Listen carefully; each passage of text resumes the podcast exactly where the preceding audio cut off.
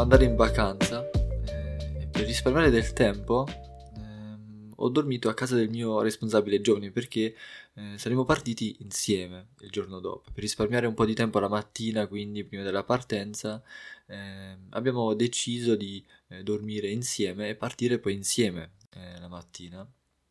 E mi ricordo come mm, quella sera, mm, quando mi ha presentato, ho fatto vedere la stanza dove io eh, avrei poi passato la mia no- la notte, eh, ho visto sulla scrivania un puzzle che era ancora incompleto, un puzzle che ancora era da eh, diciamo completare e, e mi, mi, ricordo su come io mi feci beffa di, di ciò, feci più battute sul fatto che ancora non sia stato eh, completato questo puzzle e lui mi disse, poi eravamo a cena, mi disse che se io avessi finito il puzzle quella notte, eh, quindi prima di partire, lui mi avrebbe pagato il viaggio eh, per questa vacanza che ci saremmo fatti.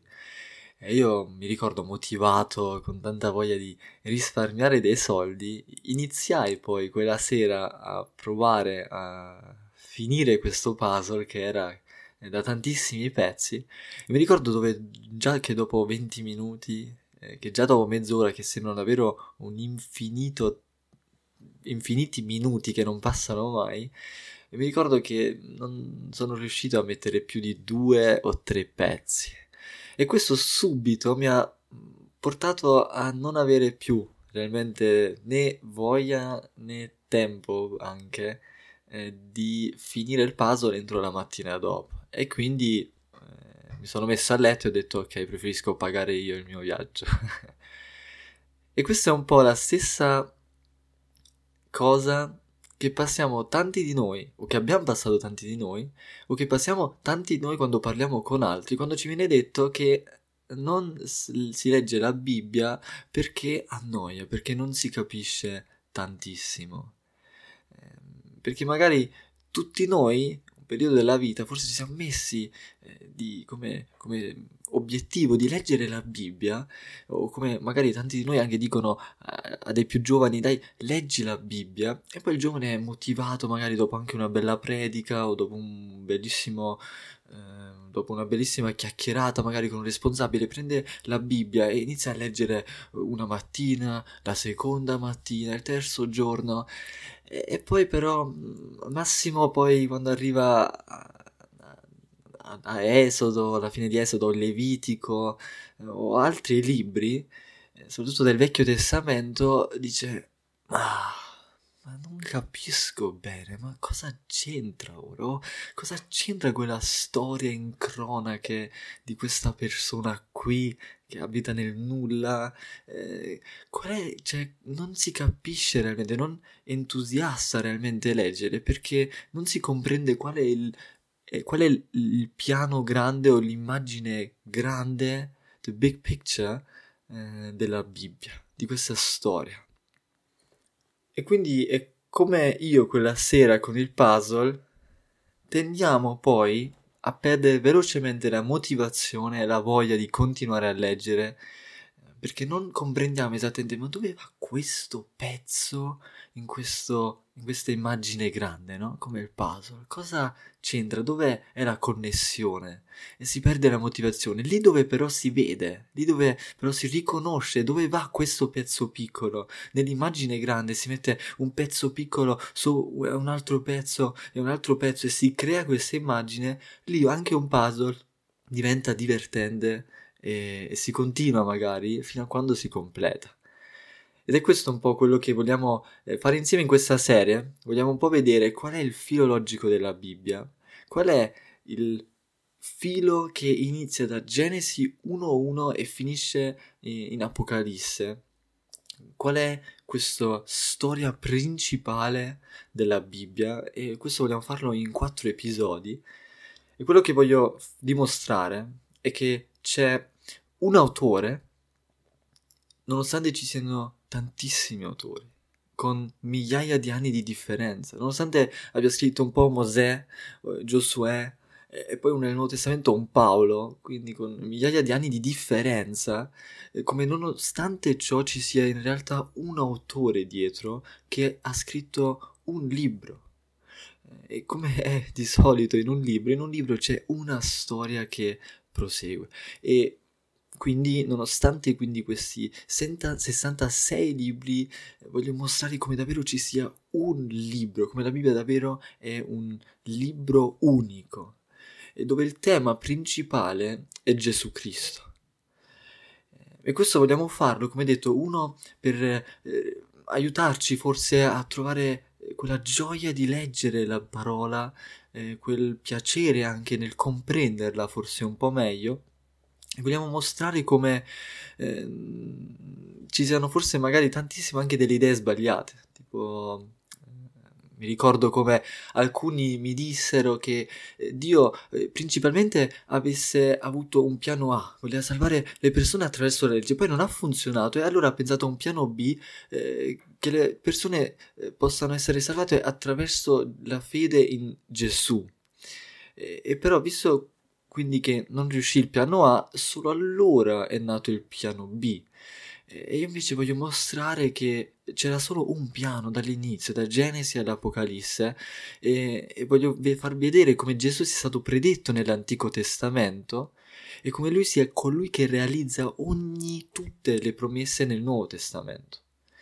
E questo vogliamo farlo ehm, vedendo insieme, quindi partendo dall'Antico Testamento fino a quando arriveremo poi al Nuovo Testamento in Apocalisse. Vogliamo davvero eh, andare insieme per tutti i 66 libri in questi quattro episodi, eh, però magari facendolo in pochi minuti o in modo un po' più eh, superficiale e veloce. Ehm, il libro da cui prendiamo spunto è il libro Gospel and Kingdom, che c'è solo in inglese, che si chiama Vangelo e Regno, eh, perché lì lui mostra che qui la Bibbia, il filo principale, il filo logico della Bibbia, di cui parla la Bibbia, il tema principale è il regno di Dio. E questo è uno dei possibili approcci della Bibbia che non contraddice gli altri, eh, semplicemente una, un approccio eh, per cui uno può vedere il filo logico che c'è nella Bibbia, secondo me uno, forse l'approccio che un po' più ehm, mostra eh, il filo logico della Bibbia, e lui lo riassume così, praticamente, che il tema principale è il regno di Dio, e il regno di Dio eh, è cosa? È quando c'è il popolo di Dio nel luogo di Dio, sotto il governo e la benedizione di Dio. E ciò lo vediamo già nei primi due capitoli. Nei primi due capitoli c'è un regno, c'è, ovvero il modello base del regno di Dio, il modello base del regno. Questo è in Genesi 1 e Genesi 2 lo vediamo. E difatti Genesi 1 e Genesi 2 inizia eh, come un po' come un film. In un film c'è colui che introduce la trama eh, del film e nomina lo scrittore, il regista, l'attore. Lo stesso accade nella Bibbia. Il film inizia con Genesi 1.1, dove Dio è l'attore principale.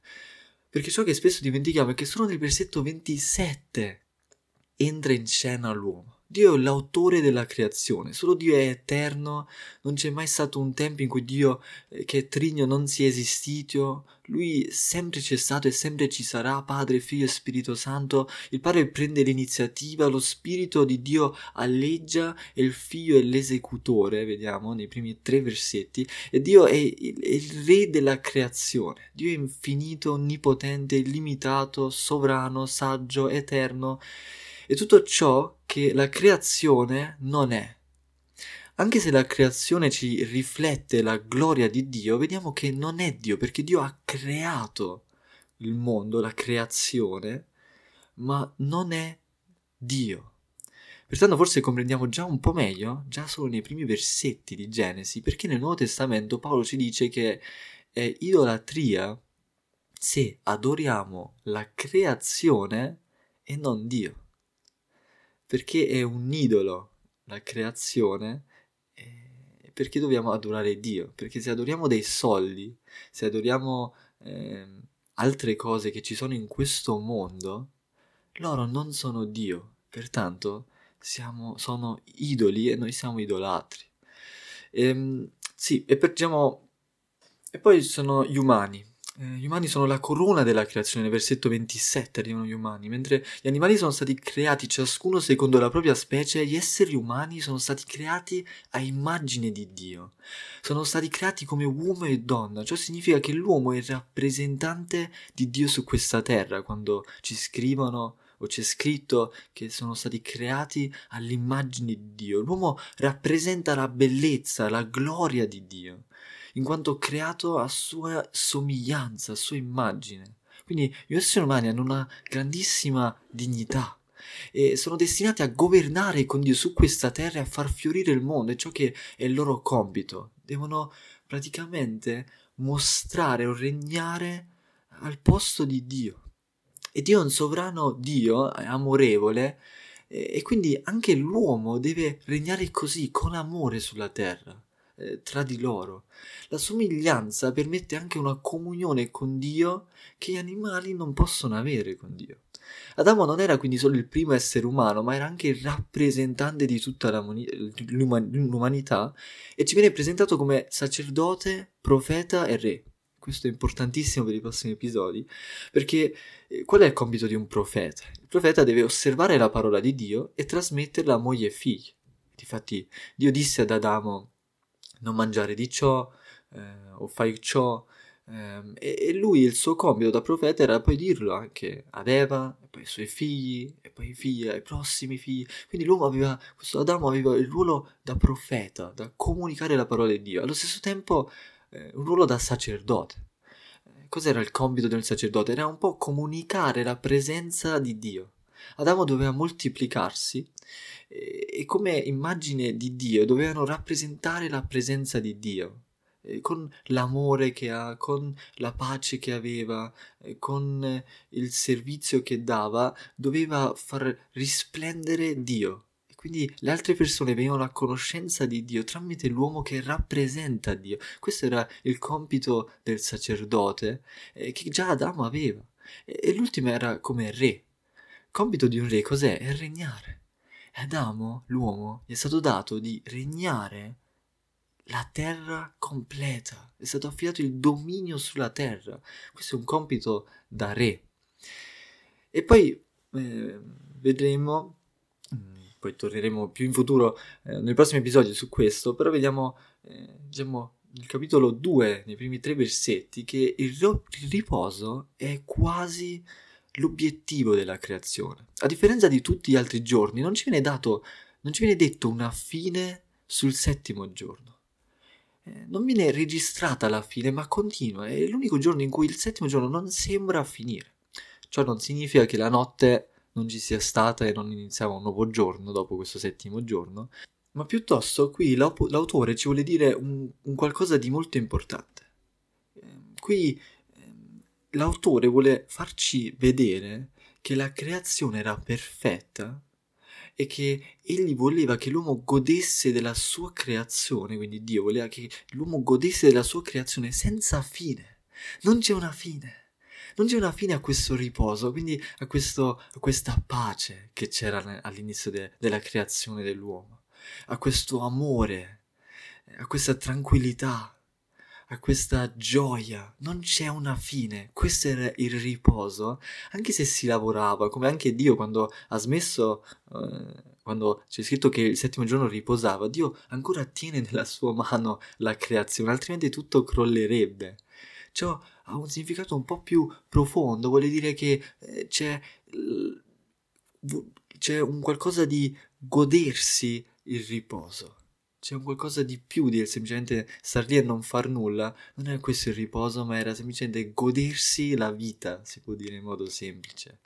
E ora magari comprendiamo anche forse un po' meglio per, a, a, per quale scopo c'è la legge del sabato, eh, perché quando i giudei non dovevano di sabato lavorare o fare determinate cose, lo scopo di quella legge non era semplicemente ok, riposati e stai tranquillo, ma era un qualcosa che doveva aiutare a ricordare i giudei a cosa era destinata la vita, a cosa è destinata, eh, era destinata ad essere la vita, una vita così, di riposo, di gioia, di tranquillità, dove non ci si doveva preoccupare per la, prossimo, per la prossima volta che si poteva mangiare, bere, uscire.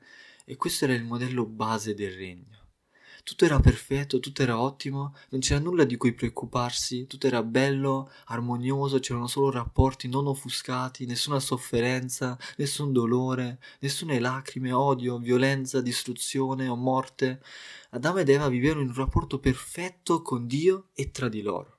E hanno vissuto insieme a Dio nel giardino Eden e parlavano, camminavano insieme, no? E si sottomisero a Dio e al glorioso comandamento di regnare godendo della gloriosa e buona creazione. Ciò cosa vuol dire?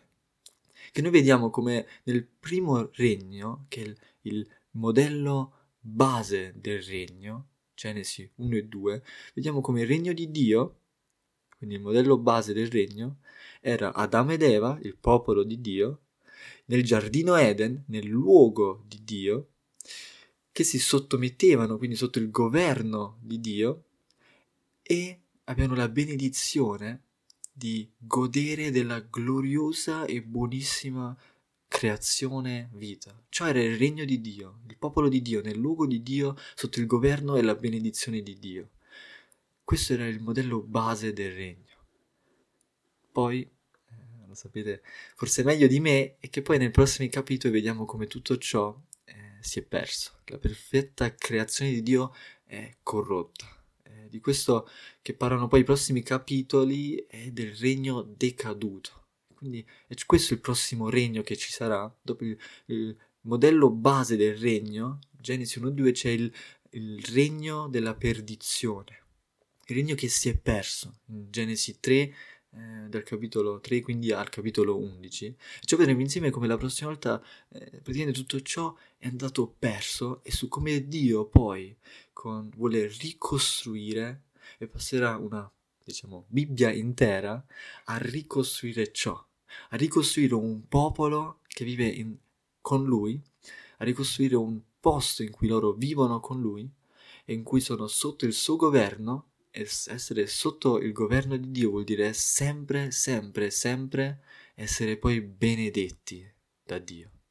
E quello sarà eh, il, il qualcosa che Dio cercherà di costruire da Genesi, quindi ad Apocalisse. E questo è quello che vogliamo poi vedere le prossime volte, eh, quando vedremo magari in modo più veloce anche ehm, nei prossimi libri della Bibbia come Dio riuscirà poi a ricostruire ciò e su come dal primo capitolo ci sia sempre stato un piano A e questo era il regno di Dio.